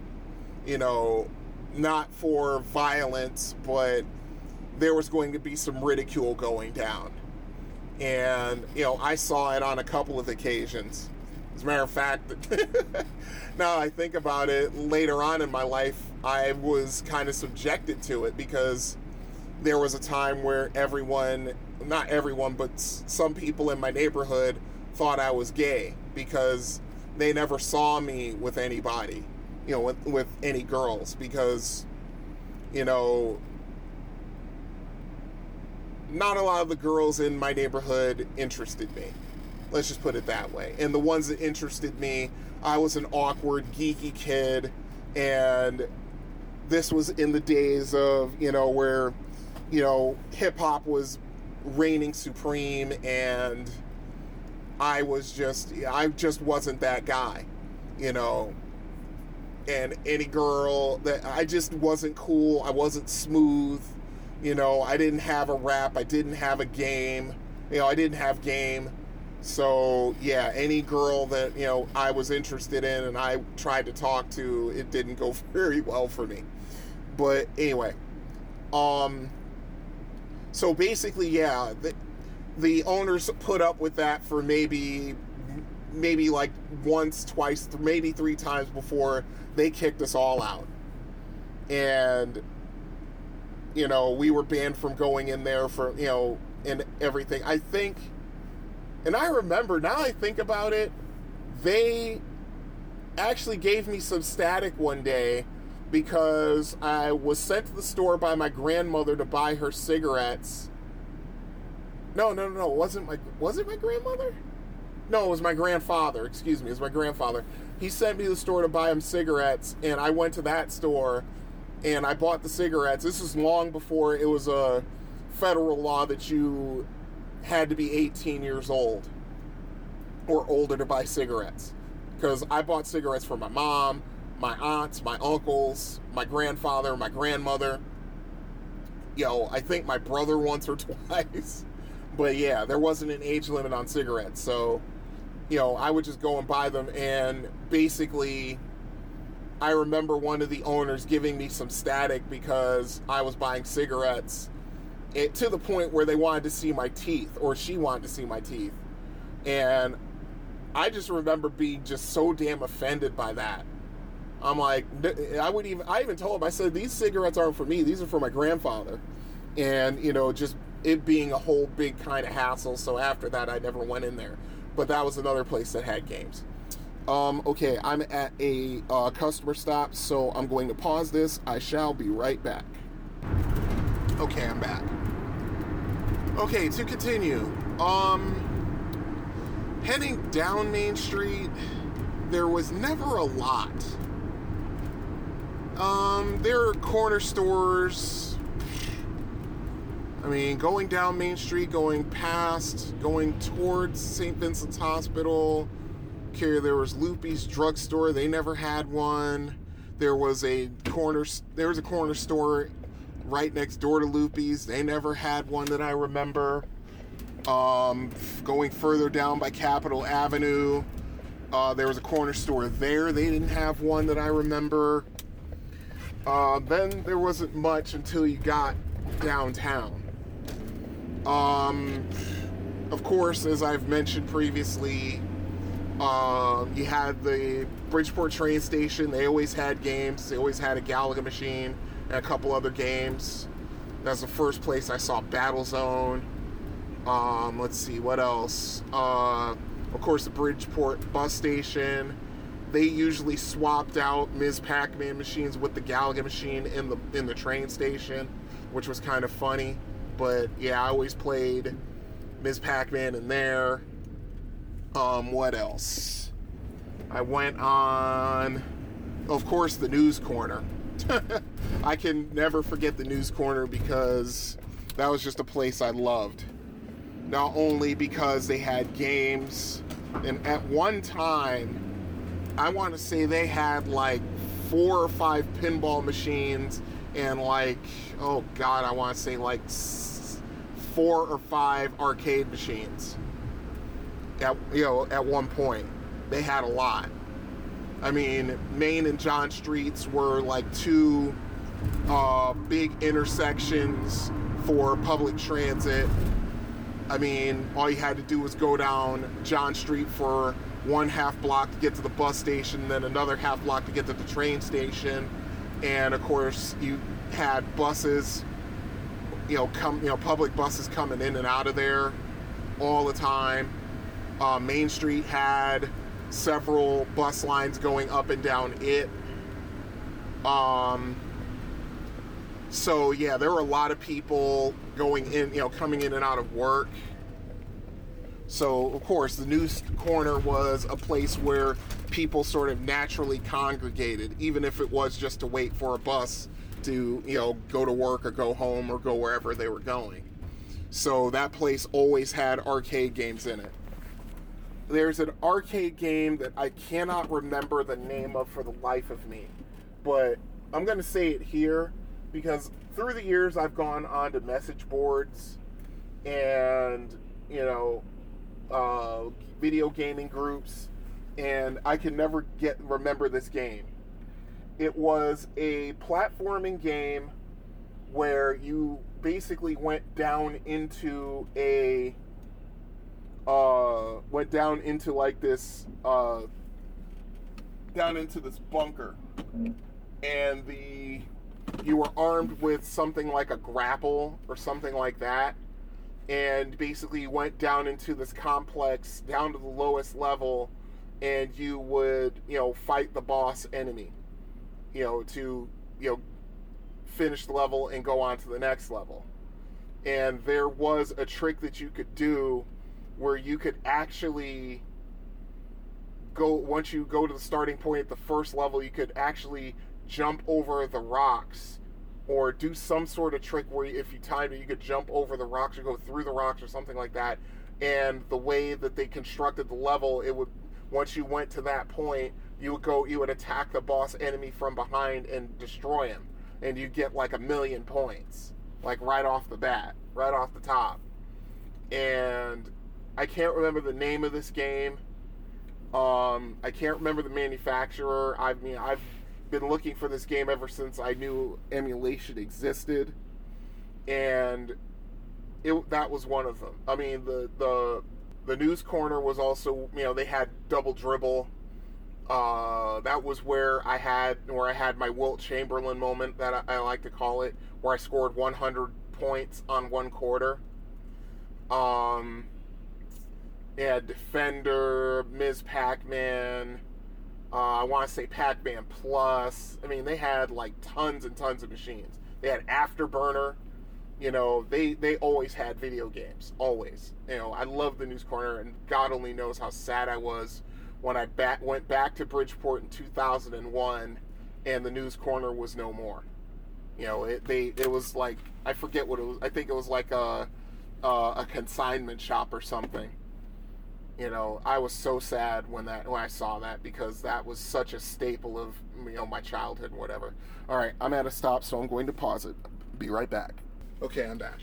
The news corner by far is my favorite quote unquote game room of all time. I mean i remember uh, growing up on the east end of bridgeport and of course there was the dip and sip which was like the first real game room that was local to me that I knew about because I was going to the Dip and Sip in 1976, you know, 76, 77. You know, in there. So yeah, the dip and sip was always there. Um, they had uh, always got uh, pinball machines. They had the old school pinball machines. They had the newer ones with the digital score readouts and stuff. That's where I, you know, ran into Night Driver, which I talked about. Um, that baseball home run pinball game, which I can't remember, which I actually found in the arcade the first time I went there. Um, you know, games like that. And then there was a little uh, arcade slash game room a little ways down Stratford Avenue from the Dip and Sip. I can't remember what the name of it was, but I got to know the owner and his son really well. Um, God, what was his name? I want to say his name was Carlos, but I might be mistaken. The owner's name, I think, was Carlos, but I think I might be wrong about that. But his son's name was Major. And uh, actually, him and because Major was older than me. If it's 1976, I'm what seven years old, going on eight. My brother's like uh, 11 years old, going or excuse me, 12 years old, going on 13, and he and Major, I think, became friends at one point, guys. I think Major was like 14 or 15. But yeah, Major was always cool, cool with me, and I used to hang out in that place all of the time. Um, you know, when I lived on the East End. Um, going further down Stratford Avenue towards Stratford proper, um, there weren't any places that had video games in them all the way up until you got to Town Fair Center in Stratford. And that place, the actual Town Fair uh, Center, the, the actual place didn't have games, but they had Town Fair lanes. Town Fair Lanes was a huge bowling alley. I mean, we're talking like, I think, what was it, like 60 lanes? At least 50, because it was one of those where when you walked in the building, there was the front desk in front of you, and then on either side of the front desk, there were just bowling lanes heading back towards the back of the place. And it just seemed, when I was little, it seemed like it was endless, but there were tons. I mean, I think that place was a was a stop on the uh, the PBA Professional Bowlers Association tour.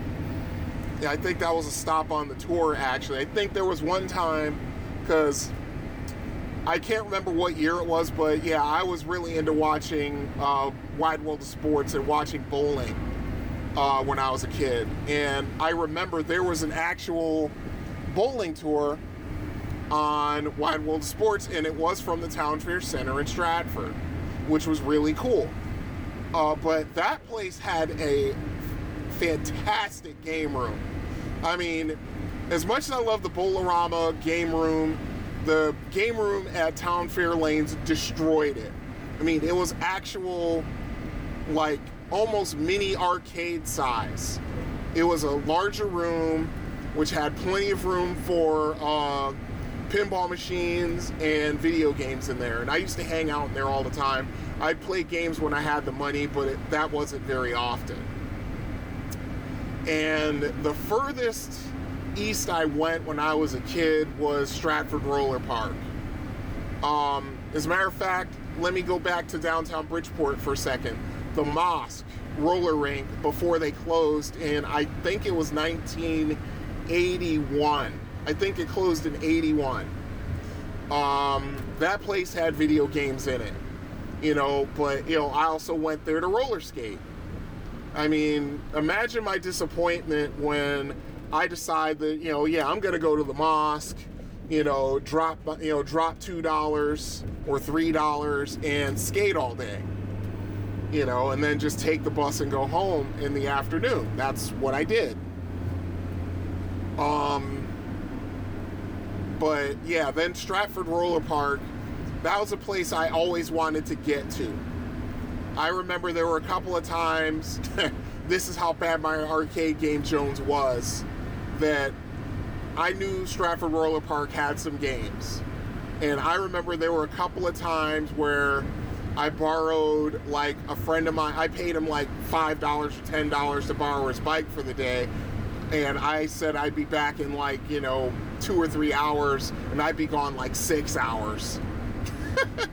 and I remember getting on, um, getting on that bike and just going all the way and just basically riding all the way out to Stratford, which was about uh, close to 10 miles, which was a long distance for, you know, a kid who's only like 12, 13, maybe 14 years old. That was a pretty long distance. And yeah, I would just go to Stratford, try to get to Stratford Roller Park. There was one time I went there, and by the time I got to Stratford, I was wiped out because I'd made a whole bunch of uh, detours. I went here, I went there, I went there, I went over there. I think one time I went out to Fairfield, and then I decided to go to Stratford from Fairfield. And by the time I got to Stratford, I was really tired. But I also knew that um, a really good friend of my aunt's lived close to Stratford Roller Park. I mean, within like, oh God, I want to say like a quarter mile of Stratford Roller Park. And I went there and I just, you know, asked if I could, you know, rest there because I've been on the bike all day. And, you know, by the time, of course, and of course, the, of course, the woman was nice. She was an absolute sweetheart. She let me in. She gave me a little something to eat, a little something to drink, and I just chilled out there for a little while. And by the time I was like, okay, it's starting, you know, it's I'm overdue. It's starting to get dark. I'm going to start going home. And uh, she said, and I feel terrible because I cannot remember her name. You know, I have a name in mind, but I don't think it's the right name because uh, I think the name I'm remembering is another friend of hers who lived actually close to me. But I remember by the time I was like, yeah, I'm gonna go to Stratford Roller Park and I'm gonna go there and check some stuff out. By the time I got went there and got back, my legs were shot. They were I was exhausted. You know, I felt I couldn't I could barely pedal, you know, to uh, a walking speed. So I remember I had to swallow my pride and ask my aunt to come and get me and pick me up and take me home. And um, yeah, she wasn't too happy with me. yeah, because basically I had to, you know, get in the car and, you know, put my bike in the trunk and then she drove me home. And it was a 15 to 20 minute drive, if not longer, maybe even a little longer, maybe like close to half an hour drive to get to her place from my house driving. And yeah. And then by the time I got back with my friend's bike, he was beside himself. He was so upset. And he was so upset he wanted to fight me, and I basically had to smooth that over. And, you know, you know, I said, I'm sorry. You know, I told and I told him what happened, you know, and he kind of calmed down and everything was cool. But he said, Don't ever ask to borrow my bike again. And I said, Yeah, I won't. And that led into actually getting my first bike in Christmas 1981. Um, but yeah, that's another story for another time. Um, but let's see, heading out west from downtown, out towards where my best friend lived in uh, Black Rock, which was the last like little township in Bridgeport before you went to before you got to Fairfield. I mean, he lived like right near the the line, you know, the municipality line, if you will. Um, let's see. Heading west on Fairfield Avenue. Um, there wasn't very much heading out, heading out of downtown and heading out west. Uh, there was, I remember where my my friend Edgar lived. Uh, there was a housing project that he lived in with his mom and his sister, Um, but on Fairfield Avenue, right across the street from that housing housing complex, there was a little corner store that always had like two or three video games in it, including uh, Mat Mania, which was a game that I learned how to master pretty quickly. But let's see, Mat Mania was what 1985. So uh, heading further out west. Um, I want to say Beverly's Pizza had a video game in it, but I don't think I don't remember if they actually did or not. Uh, then there was, of course, Beverly uh, Theater, where me, my buddy, my best friend Rob, my buddy Edgar, and my friend Dave, we also used to get together and go see movies because it was one of those uh, one dollar bargain matinee type movie theaters. I remember we saw Ghostbusters there and yeah, when it came out in what 80 was it 84? I think it was. It was either 83 or 84. I remember that. Um, and then heading out further out west uh, along Fairfield Avenue, where actually it became once you crossed over into Fairfield, it became the Post Road. You know, and that is, by the way, U.S. Highway One. I mean, it joins up basically, yeah, it basically turns into U.S. Highway One which heads, you know, more or less west because you couldn't go south in, you know, in Connecticut because you'd wind up in, you know, uh, Long Island Sound. So US 1 basically was a north is a northwest highway, but more or less it's heading west through Connecticut, going into New York, going into New Jersey, and then it would start heading south that way. But along the post road, there was Marazzi's Duchess, and actually, I'm doing myself a disservice because there's a Marazzi Duchess um, on US 1, you know, close to where I live. And that place, that place was a, a fixture in my life, and they had, they got video games like in the, oh God, what? Oh, I want to say late 80s, early 90s, but the Marazzi Duchess had uh, video games in the middle to late 80s. And then there wasn't anything of note as far as game rooms. Oh, I'm doing myself another disservice. On the post road, just west of where my buddy lived and right across the street from the CVS where both my buddy, my best friend and I worked, there was a uh, bowling alley there. Um, God, I can't remember what the name of it was. For the life of me, I cannot remember. Um, but that place always had video games because there were a couple of times where I would be on my lunch break from CVS. I'd go across the street, play a couple games, then go back to work. Um, what else? But yeah, heading west along the post road, there wasn't much of anything uh, as far as game rooms went until you got to Arnie's place in Westport, which is like, oh God, what, seven, eight miles west of uh, where my buddy Rob's house was. Yeah, there were a couple times we actually made a little trip of it. We all got uh, bikes. Um, my buddy Dave had two bikes and uh, my buddy Rob, I think he had one, and so, and I think uh, my buddy Edgar had one. So I remember we made a day of it, and we would, you know, we basically took bikes all the way out, and of course we stopped along. We stopped at Blends, which was a hobby store on the post road.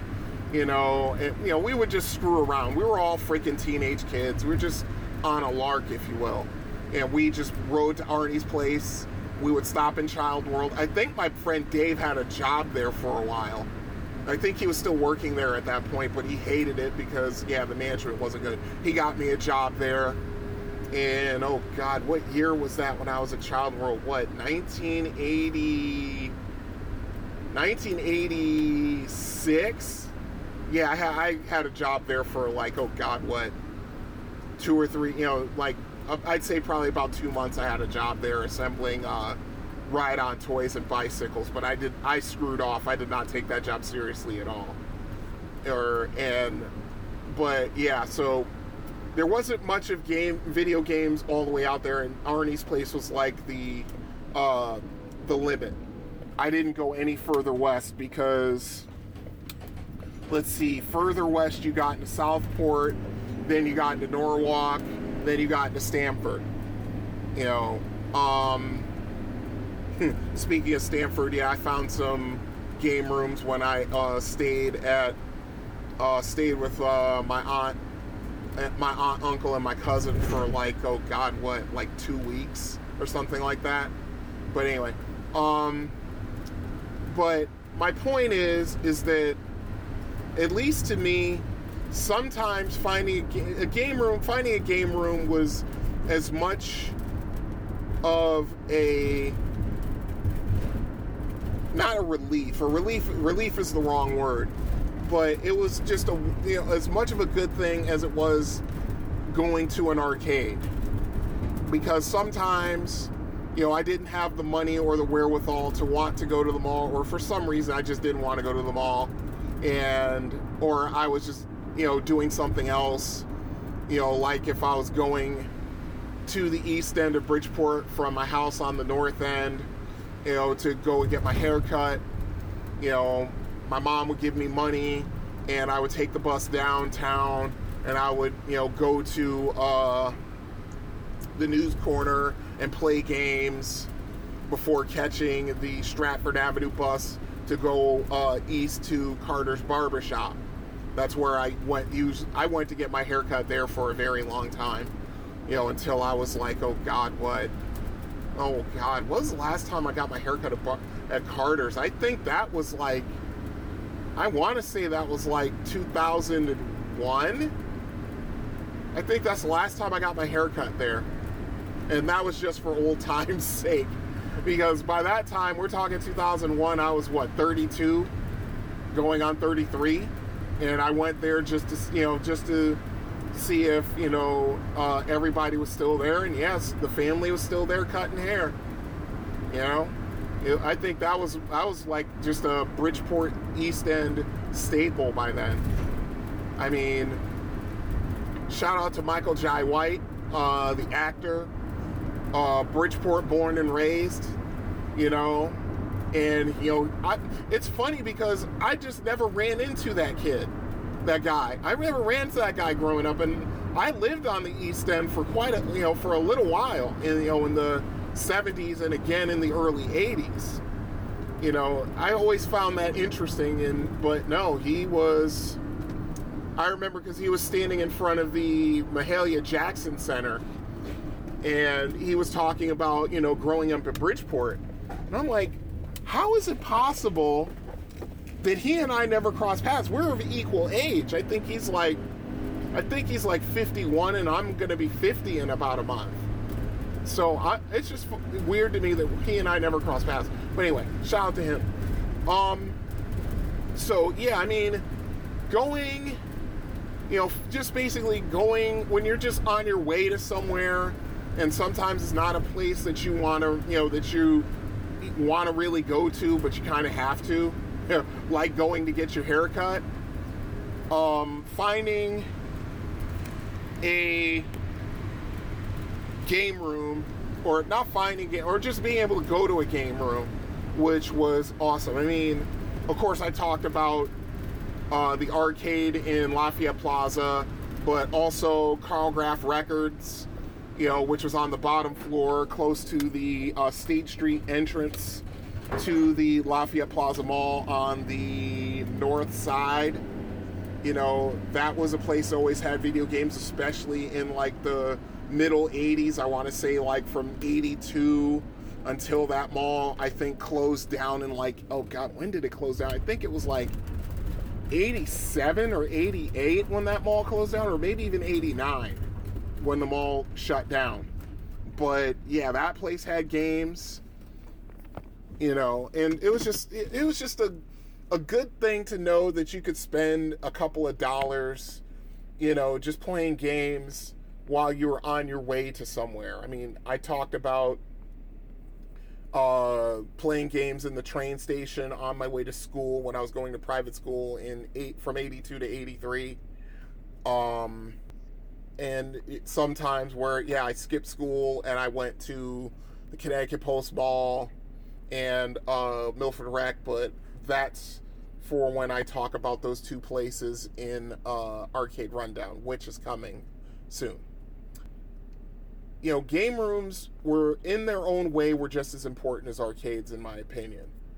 Um, yeah, if you have any sort of stories along these lines and talk, you know, just something that you know you want to discuss or something you want to ask about, uh, just get a hold of me at arcadeaddictbrian.com. Also, Facebook, Twitter, uh, Instagram, and uh, Tumblr. So, yeah, that'll do it for On the Road. I'm at another customer stop, so I'm going to call it here. This is Brian saying good gaming, have fun out there, au revoir. This has been the Confessions of an Arcade Addict podcast. All music is provided by Kevin MacLeod. You can find his music at incompetech.com. If you wish to contact the show, you can drop an email at arcadeaddictbrian, that's all one word, at gmail.com. We also have a voicemail number for the show. It is 734 743 2433.